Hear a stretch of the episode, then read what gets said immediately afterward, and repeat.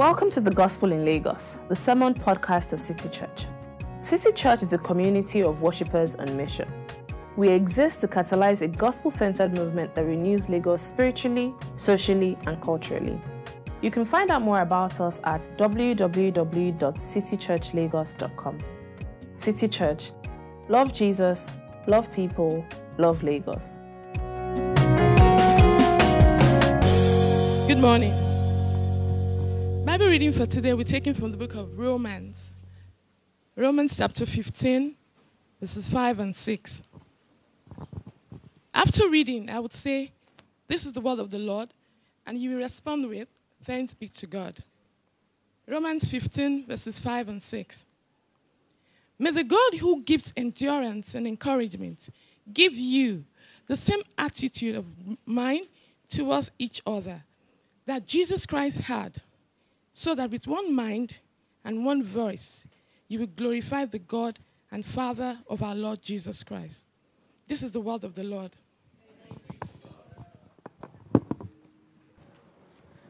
Good morning, City Church. Glad to have you here to City Church Lagos. The city of Lagos seems to have in front of it for the next 1 week a deluge of rain. We're up for a week of rains for another 6 or 7 days or so. So we ask you to be safe. We ask you to be prepared and to sort of plan your journey as well. 2 weeks ago, we had a similar bout of heavy rains that ended up in floods, and some people lost property and cars were stuck and things like that. Perhaps this is the latter rain that a number of people speak of. Okay, nah, I don't think you guys agree. Okay, so July is the month of prayer, and we aim through this prayer series to help us learn the importance and the heart of praying to the Lord. It's not an exhaustive series on prayer. It's we're essentially trying to teach how to pray and what to pray for when you're in that category of prayer where you are asking the Lord. Okay, so the different kinds of prayers. We can give prayer of thanks.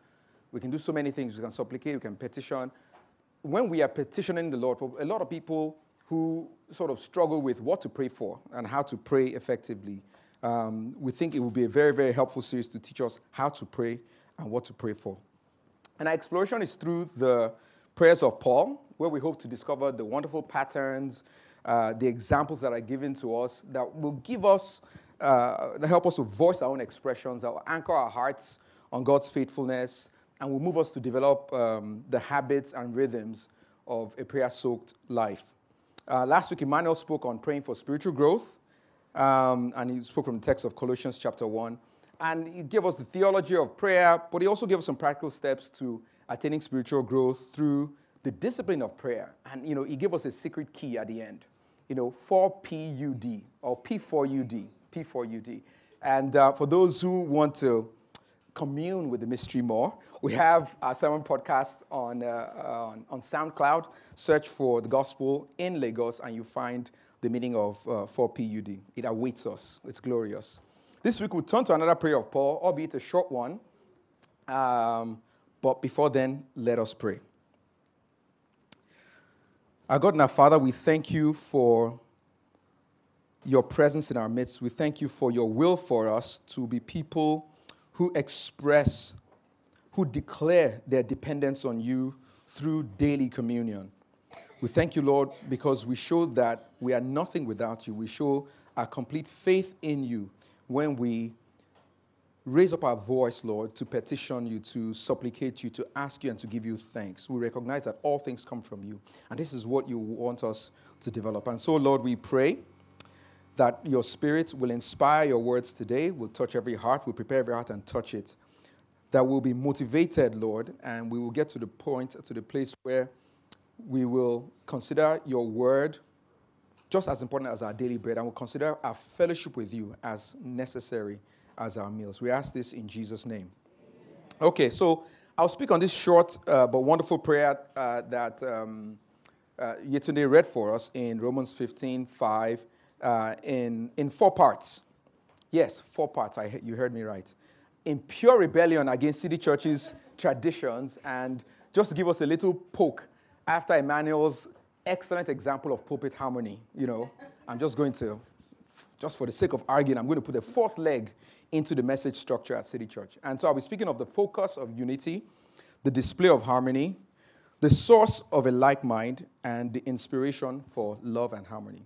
I was speaking of the focus of unity, the display of harmony, the source of a like mind, and the inspiration for harmony. Let me make sure my clock is running. Okay, excellent. So a little bit about the background to the city of Rome. We're looking at the book of Romans. Let me make sure I'm on the verse. City of Rome probably sported similar spectrum of inequality as the city of Lagos. In those days, and why do I say in those days, we're told, well, at least the poet says, man lived a nasty, brutish life. We had short lifespans. Is that me?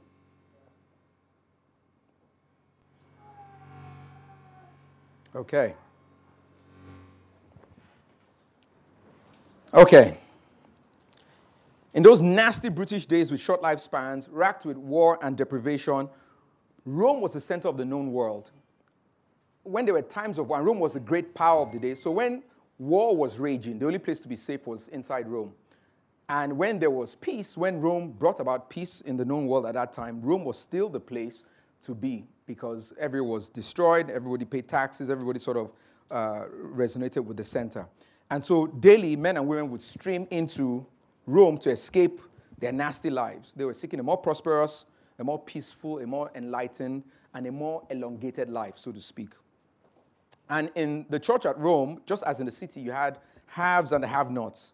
And at the end of the book of Romans in chapter 16, when Paul is greeting members of the church, he counts as members of the church, they were sellers of luxury goods, Priscilla and Aquila. He mentioned the city treasurer, right? Finance commissioner in the middle of the church, right? And they were also regular merchants. There were poor folks also in the middle of that, inside that church. There were people who were connected, and there were people who were rich, and there were people who were not so rich, and people who were forgotten. Nobody knew their names. And it's reminiscent of most big cities then as at now. God's people are a diverse group. We come from varied backgrounds. Okay, not too many races here. Very ethnic backgrounds, different economic, educational spectrum. We have different tastes, we have different preferences, and we have different needs. And how can this diverse group of people experience the sort of unity that Paul speaks about? Yet, Paul prays and he desires for the Roman church and for City Church, that, and for every local assembly that exists, that we be like-minded, that we be united, that we be in harmony with one another.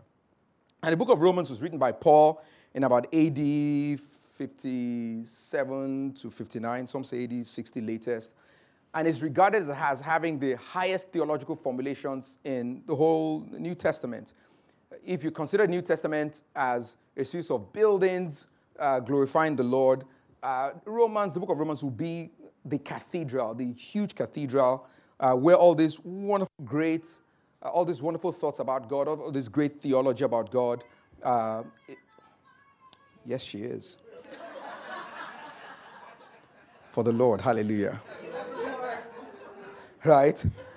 So it contains all these great thoughts about God, all these things that will make your mind tingle. You just, you know, you can't grasp all the things that are in Paul unless you settle down and read it well. And it's generally recognized as one of the greatest works in the New Testament. It's not the first work written by the Apostle Paul. It's not the first work written by an apostle, but it's placed first amongst the epistles. So such grand were the thought. They thought, it's just like when you, I don't know, some people have this experience when you have a fortune to meet with a new believer who says, oh, we know, how should I read the Bible? How should I go about learning about Christianity? And some people you have in your mind, so go and read the book of John to see sort of, you know, some people say Romans and then Galatians. You know, you sort of have this sort of structure that you give to new believers because you think that if they grasp this initial thoughts, it will help them along in their Christian life.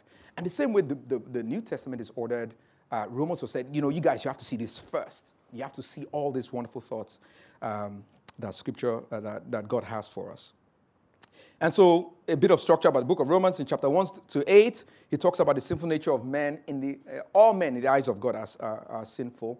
He speaks about the inability of the law to save us, or for us to save ourselves. It talks about justification by faith in Christ, freedom from sin, victory in Christ by the power of the Spirit. In chapters 9 to 11, he talks about God's sovereignty in salvation, and he spells out how anyone, any individual can come to Christ. While he speaks about God's sovereignty in election in 9, in 10, he talks about the need for a universal proclamation of the gospel of Christ Jesus. It doesn't say because God knows who will be saved or not, therefore we only preach to those who we think might be, that sort of part. Universal declaration. And it says anyone can have a relationship with God. If you confess with our mouth and believe in our hearts the Lord Jesus Christ, you'll be saved, he says. And then from chapter 12 to 15, the book settles into a more pastoral pace. It's reviewing the practical sides of the gospel, how to live a holy life by presenting ourselves to the Lord, how we shouldn't conform to the world, and how we will love one another in our different communities. It's as if Paul swivels the chair from us facing God to us facing ourselves. We just sit in a round table and starts talking about how we can do life together and how we can honor the Lord, who we cannot see, by loving one another and doing life together with people that we can see. So in 12, it speaks about the mark of a true believer. It talks about sacrifice, about love, about serving one another, about forgiveness. In 13, it talks about submission to the authorities and how love, when we live in love, we fulfill the law. It talks about not just the law of God, but the law of man. If you live according to the law, you would be, you fulfill the standards of man's law and, of course, God's law. And in 14, it talks about accepting one another, not passing judgment, not causing stumbling. 15, it then talks about the inspiration that Christ represents, his example and pattern for how we would love one another in his glorious community. It's chock full of practical advice for, and it tells us what holiness is all about. When people talk about holiness, we often talk or think, or what triggers in our mind is separation, a little bit of sobriety, some piety, that kind of thing. But if you read 12 to 15, where it talks about love, where it talks about holiness, 12 starts with presenting your body as a living sacrifice and all that stuff. It's actually about love. It's actually how you treat others. Holiness is not so much the pietistic separation mentality, but actually how you treat one another, how you honor one another in the name of God or for the sake of Christ. And so Romans is a wonderful, wonderful book to read. And in chapter 16, he closes by commending all those who worked with Paul, who strove with him in the ministry, who hosted churches, because the church at Rome wasn't just one congregation. They probably met in many, many houses, just like our own gospel communities, and maybe they came once in a while to fellowship with one another. Who worked to care for the people in Rome, the believers, and then he warned them to guard against self. The book closes by warning them to guard against self-centered egoists who cause divisions among the church. So 12 to 15, 12 to 16, holiness. Yes, it's holiness, it's sacrifice, it's presenting yourself to God, but it's actually love. It's love and harmony and unity and a lack of division and how a church can honor God by how they treat one another. So our own chapter where our passage is, Romans 15, it opens by telling us that the strong ought to bear with the weakness of the weak. It says that we shouldn't insist on having our own way, but seek instead to please our neighbors for his own good, for his own building up. That we shouldn't, but although it doesn't say we should cater to their harmful whims or desires, but give up your own thing for your neighbor's benefit in verse 2. He explains that Christ didn't seek his own pleasure, but bore our own reproach in verse 3. And he encourages us that in the light of Scripture, that Scripture, the record of Scripture, Scripture's record of selflessness, of sacrifice, of love, and all those wonderful things, either by Christ or by the saints of God, were written so that we might be patient and that we might be encouraged. It says we might be patient, that is, endure the disappointments or our disappointments of other people's failures. He also says that we might be encouraged. That means we will be comforted by our disappointment in our own failures. The whole point of encouragement and comfort, right, is so that we wouldn't give up on others or give up on ourselves, right, so that we may have hope, a confident expectation of a future blessed state in Christ. That's what hope is. The God of endurance, so he prays that in 5, may the God of patience and comfort, some translation says, may the God of endurance and encouragement. So, so he uses patience and endurance interchangeably, and he uses comfort and encouragement interchangeably. So the prayer is, may the God of patience and comfort grant you to be like-minded toward one another according to Christ Jesus, so that you may with one mind and mouth glorify the God and Father of our Lord Jesus Christ. Therefore, welcome one another as Christ has welcomed you for the glory of Christ. And so we see even in this prayer for unity, it asks us to be united, right? But the unity has a focus. The unity has a direction. And there are many different translations have many words for the passage. Like-minded, so unity, like-minded, or to be like-minded, or harmony are all the different words you can use that are sort of used interchangeably. And it simply means to be marked by an agreement in feeling, in attitude, in action. It's when multiple objects or beings or systems or entities are acting in step with one another. We already know when we talk about unity, right, that a group of people sufficiently motivated can achieve great things. They can be driven by a singular vision, they can be bound by a common mission, and they can be united together by a set of shared values. In human example, or in biblical example, we read about the men of Babel who decided that they were going to build a tower unto the Lord and reach God. And, I don't know what they're planning. Maybe overthrow God was their plan. It was an arrogant form of unity. We hear almost on a daily basis about the inspiring stories of how the men who moved from the United Kingdom to the U.S. fought against the king, got their independence, and built a nation. They rallied around this principle of freedom from tyranny. All men created equal before God. We can create our own destiny before the Lord. And in the church, if you've been in the church, you've heard of the singular vision of a resurrected Christ and what it caused in simple folk, uneducated folk, people who knew nothing, right? This church wasn't built by Constantine, no matter what you heard. The church wasn't built by Rome, by papacy, by rich people who fleeced and built some cathedral. The church was built by fishermen. Fishermen. And those fishermen, you can tell they were not that greatly inspired before death, before Christ died, because they all ran away, right? But the singular vision of seeing a resurrected Christ, what could remove that from their heads? Nothing. And they've built this thing called the church. And 2,000 years later, men continue to see the Lord, through the preaching of the gospel, and continue to be inspired to build. And so when we talk about being inspired or being united, City Church, what would be the primary thing that would unite us? After all, we have a vision, right? We have a grand vision. What's our vision? We have a vision that is essentially what we hope to catalyze or cause in the city of Lagos. We have a mission, right? What we hope to build, a community of worshipers on mission. And we have our value system, our values represent how we hope to build, how we hope to catalyze. Loving Jesus, loving people, and loving Lagos. And so there are many themes that Paul could have exhorted us to unite on. In 1 Corinthians 1 and 10, he asks them to unite around doctrine. He says, I would that brothers and sisters, in the name of our Lord Jesus Christ, agree with one another in what you say, so there will be no divisions among you, but they will be perfectly united in mind and thought. So you can unite around doctrine. In Ephesians 4:13, we can unite. It says we should unite around faith and the knowledge of the Son of God, right? Knowing Jesus. It can be something we unite around. But the context of our passage is relational from what I read in verse 1 and 2 and 3 and in verse 7 afterwards. Both in the context and the tone, it's actually the unity he talks about is uniting around the principle of love, right?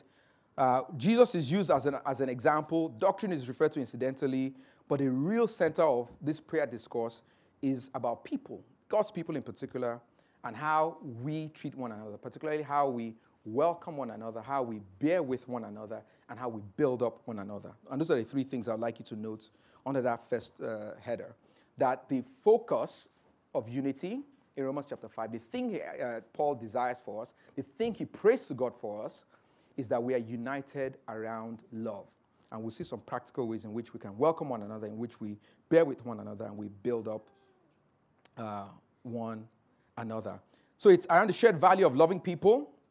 It's specifically loving fellow believers, members of the body of Christ, members of your local assembly, right? I tend not to like to get into debates, but, you know, every time you, sometimes we give instructions or we show from Scripture God's plan for us as a community, somebody always has a reason. Well, are you saying we should not love people in other places? Are you saying we should not love the church as a whole? No, that's not what we're saying. But we're saying that that there's somebody to your left, to your right today.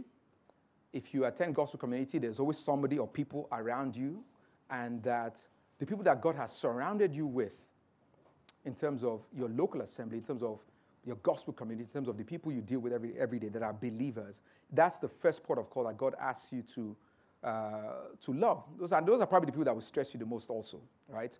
A lot of people are integrated with their work colleagues. A lot of people are integrated with their families. So that may be a source of stress, and we should learn to love in those scenarios. But Paul is really talking about members of the body of Christ, starting with your local community. They say charity begins at home. We learn how we love, how we create harmony, how we become united in our local assembly. And then our sphere, our focus, then radiates outside. Praise God. And so that's about the focus, the display. So Paul prays for what the Lord wants, that people who are united in gospel essentials and who are tolerant of their diversity, because he says, welcome one another as Christ did. God wants us to, God himself has harmony within himself, right? And he wants us to extend, God himself has harmony within himself, and then he, as head of the body, he wants the body to reflect that same harmony. A loving community, a community that cherishes one another, a community that bears one another, that welcomes one another, will eschew or reject cliques and having your own crew, reject party spirit and your own sort of favorite people. I'm not saying you can't have favorite people, but that you work beyond those people that are naturally in your community, in your own natural interest group. Harmony and love for God's people has nothing to do with common interests. It's on the basis that we belong supernaturally, because God the Spirit gave birth to us and immersed us into the body of Christ. It goes beyond our natural interests. We have natural interests, and we have people that we share things in common with. But harmony and love has nothing to do with those interests. You may legitimately have friends you have something in common with, but the gospel asks us to go beyond those natural boundaries and seek to actively remove boundaries. And that's a hard thing for a lot of us, to actively seek to remove the boundaries that our natural tendencies may represent, right? It means that we make an effort at evaluating ourselves through the prism of the gospel. We make an effort at being tolerant, at sacrificing, and looking at the other man or woman that is beside us. In true form, Paul says this unity is according to Christ, right? According to Christ Jesus, who showed love to those who didn't deserve his love, people who didn't deserve his attention, to people who had nothing in common with him. Jesus Christ was a theological giant, debating and confounding parents at what age? Age 12, he was already confounding people. So who is it that was qualified to sit at his table and yarn doctrine with him? Who was it that was up to speed with theological knowledge, or how the universe worked, or what the future contained? Right? Who? None. There was absolutely no one, right? Who was his mate? Who qualified to be his friend? Was it Zacchaeus? Was it blind Bartimaeus? Was it Lazarus? Was it Mary? Was it the uneducated, simple fisherman? His disciples that he had anything in common with? Was it? No. A passionate preacher who fasted 40 days and 40 nights and overcame Satan in the wilderness. Who would be his companion at the table? Who would be his ministry assistant? Who is qualified to be his ministry assistant? Who can hang with him in the desert 40 days and 40 nights? You with your fasted life, with your prayer life. That means you have built up a false reputation. And the Lord will burst the bubble. right? Elijah is the closest person that you could say could hang with Jesus, right? I mean, not just went to the desert, lived in the desert, wore camel clothing, right? Ate locust and wild honey. That was probably one person you could say in antiquity. I don't see any of you in camel clothing, so I don't see you guys, see your city folks, desert. I mean, Ajah is a desert to some of you people, right? And some of you will not cross Third Mainland Bridge unless you're going to the airport, right? So, you know, who is going to hang with Jesus Christ? Who has something in common with him? And even John says, I am not worthy to untie his sandals. Now, that's not even the work of a ministry assistant. That's the work of a slave. Right? A ministry assistant will carry his Bible, his Old Testament parchments. A ministry assistant will, if you had a cloak, let me handle your cloaks. Or your staff, let me hold it for you. You know, we'll learn at his feet. We'll gather all the other prophets and we'll organize the other, you know, fishermen and say, sit down there. Jesus is coming. In 5 minutes, the man of God is coming. That's what a ministry assistant will do, right? A slave, when you get home, when the preacher gets home or the man gets home and his leg has carried dirt and mud and he goes into the courtyard, a slave will rush out and then he puts his shoes or his leg on something, on a cushion, and then the servant will take out, untie his sandals and wash his feet. He says, I'm not worthy, not to become his companion or his ministry assistant or his successor like Elisha to Elijah. Like a slave, I'm not worthy to untie his shoes. And so those are the things we should think about wherever the defense of, well, you know, I don't have anything in common with that person. Time runs fast, so I have to keep checking.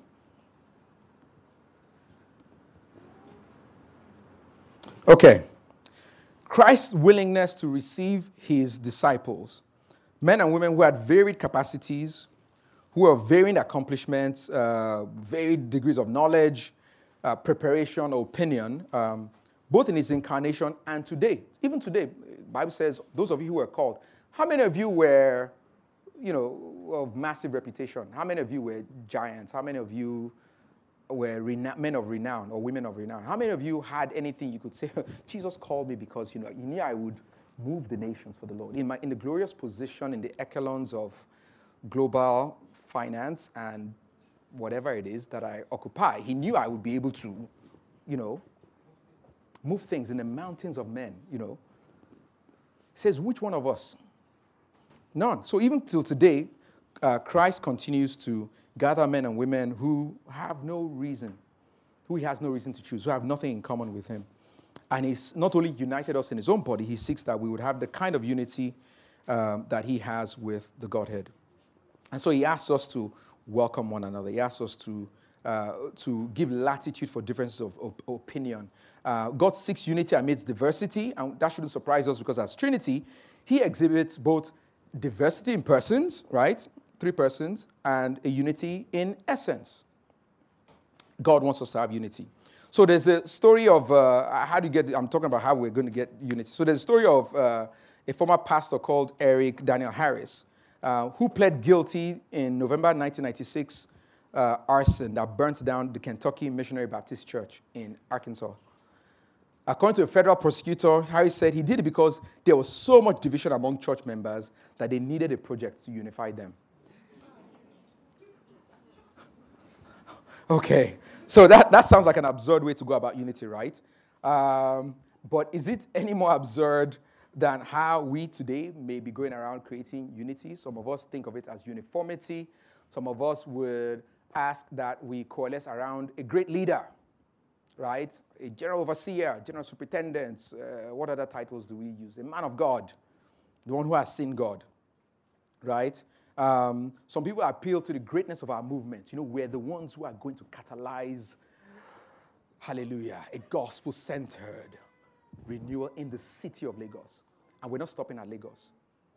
We're going to Abuja. Why Abuja, not Kaduna? Don't ask me. I think there may be people in Abuja. So we can coalesce around a vision, you know, our greatness of our movement, our destiny to impact Lagos. You know, or any, you know, someone who has some boundless inspiration, who has a vision, who has an unction, and we'll just follow the person and we'll be united around one person. But how is harmony actually created? It's through the daily interactions of God's people. Harmony is not something that, Lord, give us unity. Lord, give us unity. Lord, give us harmony. And then as a response, I just feel one with, I'm feeling one right now with Debola. I feel like there's some communion with Toby. You know, it's just welling up in me. Right? We pray for harmony. We pray for unity. But the unity doesn't come by just something that wells up. And then all of a sudden, DM and I were just in perfect agreement. Or DM and me are just, they just see eye to eye on all the songs that they choose and they sing. Right? Instead, it's through our daily interactions. Our interactions that are laced with the love of God. It's when I have shown love to you and you've shown love to me, after I've welcomed you and accepted you and you have welcomed and accepted me, after I've borne with your pain and your suffering and you've done the same for me, after I've built you up in the Lord and you have done the same for me, then we have harmony, we have unity. And so we're asked in Romans 15:7 to welcome one another. It says, ask the one who is weak in the faith, as for the one who is weak in the faith, welcome him, not to quarrel over opinion. So apart from Romans 15:17, this is Romans 14:1. So someone who is different from you, who is you consider weak in the faith, he has his own, he has special days that he, considers to the Lord. He eats things. He doesn't like it when you break out your bottle of wine. He's, he doesn't eat pork. His conscience is, touched by certain things. The guy just doesn't allow people to live. It says, don't argue with him. Don't quarrel with him. Accept him. Embrace him. And don't embrace him so that you can change his mind. You see, that's the point, right? Just let them in. Let them in. Open the door. Let them in. Once they are in, you lock the door. Beat them on the head until they accept, until we think the same way. It says, he can eat or drink or observe whatever it is. It says, do not judge him. And don't think that he's going to fall. So this is the other thing. Don't look down on him and think, the way this guy is going, he's going to fall. Right? It says, why? Why do you think he's going to fall? It's to his master that he stands or falls, and he will stand. Why? Why will he stand? Because his master is able to make him stand. He's sustained by his master, not by what we think of him. 15 says we should bear with the burdens of the weak, even when we don't agree with them, even when we believe that their choices may be responsible for the troubles that they have. Bear with the weak, even when we believe that the choices they've made is responsible for the problems that they have. Bear with them, not to judge them, right, but to come as a person who is trustworthy, generally speaking to help out, generally speaking to learn their joys, their sorrows, to pray for them, to give thanks for their little successes, and to help them with whatever may be ailing them, to build them up. 15:2 says, not seeking to please ourselves, but our neighbors for mutual edification. It's something funny. It says that when we dampen our own selfish impulses to allow other priorities receive satisfaction, in a weird way, we also receive edification, satisfaction. Now, there's a story that, there's a little tidbit that Femi Akinwari told me. I called his name so that, if you don't like the analogy, you can go and meet him after service. He says that, he says he doesn't understand why. He was telling me when I related the story to him about how my wife and I we couldn't agree on which movie to watch. And he said to me, I don't understand you guys. I don't understand how, whenever you want to go and watch a movie with your wife, you should always let your wife pick. I said, but don't I have my own, I haven't watched a movie, we don't, So he said, if she doesn't like the movie that you pick, there is no upside. There's a lot of downside. A lot of downside. If she picks a movie, you may like it, so there's a chance you'll be okay. If you don't like it, and you just swallow whatever it is you think about the movie, right? It's all upside. There's no downside because you spend 2.5 hours with your wife, you sacrifice something for her, and she's just smiling, just happy, and she has it in memory. Provided you don't remind her 1 month later, I really didn't enjoy that. Don't be stupid, right? What he was saying, is that there is, okay, so that's a bit cynical, house management issue. What the truth is that we do get some edification, not when we get our way, but when others around us get their way. And we are the source of their getting their way. In other words, we cause them pleasure, we cause them satisfaction, we cause happiness to somebody else. Okay. There are other scriptures we could look at, but I'm running short of time. Romans 14:10 talks about genuine love, brotherly affection. It also talks about how we should outdo one another to show honor. So rather than boasting about our own ways, we should give up. Rather than acting like we're the smartest person in the room, some people can talk. Some people talk a lot, right? In a group, some of us, some of us tend to monopolize conversation, right? And then we don't allow other people to sort of express themselves, right? But rather than dominating, rather than always wanting to win an argument or the argument, rather than wanting to always be the one who has all the answers or answers all the questions, allow other people to contribute to your community, allow people to contribute to your discussion. That's how we actually bring people. There are lots of people in communities who are sort of invisible. They just sort of stand on the margin, stand on the sideline, and God would have us draw those people near into our community. And it's when we share those values, when all these things I've talked about become our daily experience with church folks, that the trust for one another, the confidence, the knowledge that you are looking out for me, I'm looking out for, and that I will look out for you, those are the things that actually build harmony.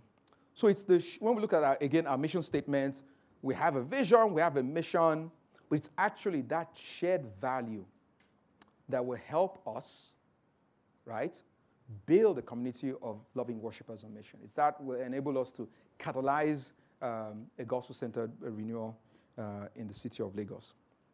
So I move on to the third one quickly. The source of our like mind. Now, very clearly, God is the source. What did Paul pray? He says, may the God of endurance and encouragement grant you to live in such harmony in accord with Christ Jesus. May the God. The source is God, but it comes by praying. The source is God, but it comes by praying for it. Prayer has a way, again, of shaping our desires, shaping our thoughts, and shaping our actions, right? So it's praying for it because we believe that God will answer the prayers we offer up to him. But it's also because our minds, our lives need to be shaped. Our desires need to be conformed to the same as Jesus Christ. And it is through prayer that we'll actually get all the central elements of those of the loving actions that we're looking for. And let's just do a quick one. How do I then practically pray? So we want unity, we want harmony, and we know that what we're uniting around is love. So how then do I pray about getting harmony, about the things that I need to do, the things that you and I need to do in order to bring harmony into the church? So the scripture that asks us in Romans 14:10 to do one another to show honor. When you pray, you can lift up your voice to the Lord and say, first, Lord, forgive me for dominating the conversation in gospel community. Thank you, Lord, for Taiwo, who's been quiet all this time, but has begun to express ourselves. And we thank you for how her expression has told us where we can help her. Lord, help me to not focus on myself only, but to look out for others who may be on the margins of our society. We ask you in Jesus' name. That's simple prayers like that. Where the Bible asks us to be fervent in serving one another, we should pray. If you're not volunteering, pray, Lord, help me to find a place where I can serve my brothers and sisters in this community. And for those who are serving, you can say to the Lord, Lord, I ask that I've noticed that I'm flagging in zeal, in enthusiasm. Lord, I pray that you give me the energy to do my work as unto the Lord. Help me to find the joy in serving and to delight in the result of serving, that your people may be blessed in Jesus' name. Where the Bible asks us to contribute to the needs of the saints, we lift up our voice and we say, we thank you, Lord, for the ministry of having mercy to the people in our church. Lord, I don't have much to give, but help my heart to be centered and anchored on you so that even with the little that I have, I can meet the needs of the saints. And Lord, the need we heard is great, and we ask, Lord, that you move your people to help and contribute to the needs of the saints of God. Where we're asked to show hospitality, you pray that your home. So, Lord, I pray that even though my house isn't much, we pray that every once in a while we have the presence of mind to invite people to come and fellowship with us, to have a meal, to rest their feet, and to be refreshed and to be relaxed. Emmanuel and his wife are coming along today. I don't really have much to say to him. I don't think we have a lot in common. But we invited them, Lord. Help us to have a thriving, refreshing conversation. Help us to be a blessing to them. Help them to refresh our family. We ask in Jesus' name. And there's so many things. Go and read through Romans chapter 12, 13, 14. All the things that talks about how we relate to one another. Those are the things we can pray for. Those are the things we can pray about. And as we do that, our minds become shaped, our desires become shaped, and we're spurred to action. And God answers those prayers and helps us to live peaceably with one another. Last part, inspiration for harmonious love. That seems to be clear, right? He says, like Jesus Christ, who bore our own reproach.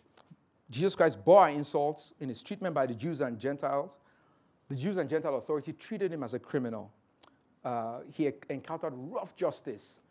Now, all those things were things that should have come to us, right? The beatings, the jibes, the mockery that you receive from the guards, from the passing crowds, the nailing to the cross. They were so petty. After they had crucified him to the cross, they said, and Pilate wrote, "Behold the King of the Jews." He says, no, that's not what, say this guy said he's the, look at the pettiness. Having done so much evil to an innocent man, the pettiness of men still says, we don't even like what is inscribed on his cross, in his death. They complained over what was written. Such was the threat that he represented to their religious establishment, to their predestined greatness. And yet the Bible says this was the punishment that brought us peace. Peace with who? With God the Father, that reconciled us to the Father, that brought us harmony with the God and Father of our Lord Jesus Christ. All those things were laid upon Jesus Christ. And it wasn't just him alone, right? It's not just Jesus loves us and the Father was just like, just accepted us grudgingly. God the Father, God the Son, God the Holy Spirit were all united in love for one another and for humanity. And so it was their plan that Jesus might bring many sons and daughters into harmony with the Godhead to create a family that is not ashamed to have God as their Father. His death paid the penalty for our rebellion. His resurrection proved that he was innocent. He didn't deserve death. And his resurrection also sparked our justification. His ascension into heaven paved the way for the Holy Spirit, the great comforter, to come to us. The Holy Spirit who baptizes us into the body of Christ brings us to union, actual union with the Godhead, who brings us peace, and through whom God the Father sheds abroad or pours out his love into our hearts. When we have faith, along with every other believer, we become part of the body of Christ, members of one another. And God, through his Spirit, gives us love, he gives us power, he gives us the desire, he gives us the encouragement to be holy, loving, trusting, hopeful, united people.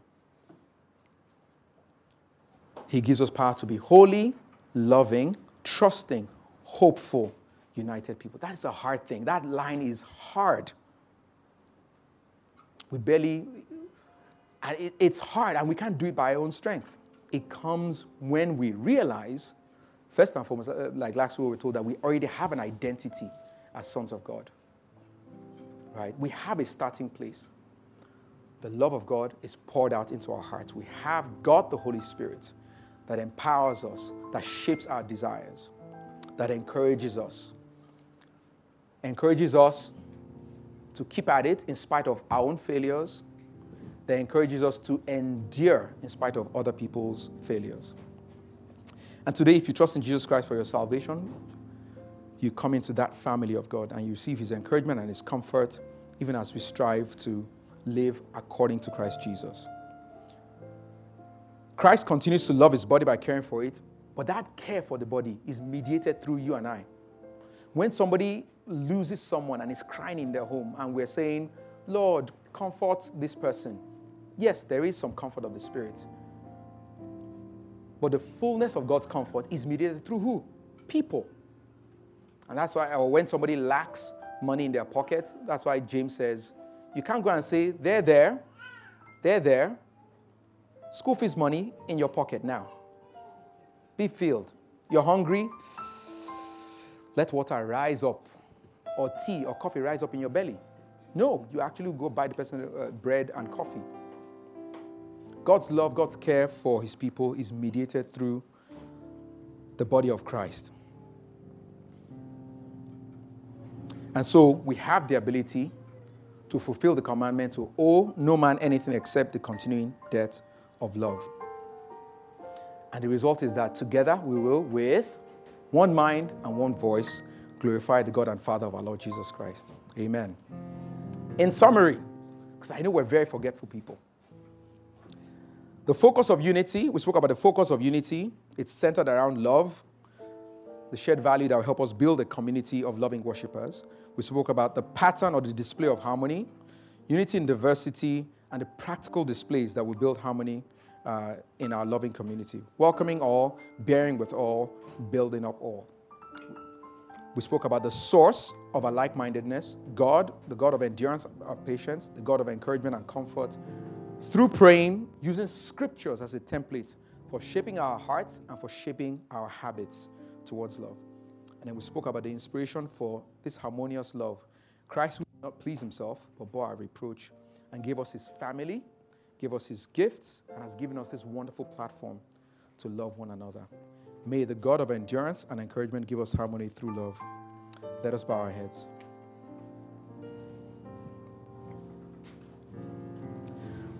Our God and our Father, we thank you because you have not left us as orphans, even as you've given us great and wonderful commandments to love one another, to be like-minded, and to create an environment where we would, with one mind, with one heart, with one voice, lift up our voice to glorify the God and Father of our Lord Jesus Christ. We thank you because it is not by our strength, it's not by our power that you expect us to do these things. But you do want us, Lord, to want to do those things.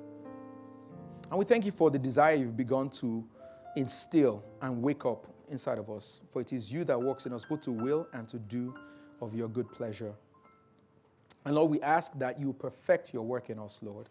You take the little crumbs of bread, the little pieces of fish that we offer, and make them into a mighty feast. Let our hearts well up, Lord, desiring to pray. Help our minds, Lord, to plan how and when we will take the time off to commune with you. And help us to do this consistently on a daily basis, Lord, no matter how small the time is. Let the people who come into our church, into our communities, feel your love. Not just hear with their ears, we talking about love. Let them feel your love. Let them experience the mediated love through members of your body. Let there be comfort. Let there be encouragement. Let there be harmony in our midst. We ask this in Jesus' mighty name. Thank you for listening to the Gospel in Lagos. We pray you've been blessed by this message. To learn more about City Church, visit www.citychurchlagos.com. City Church.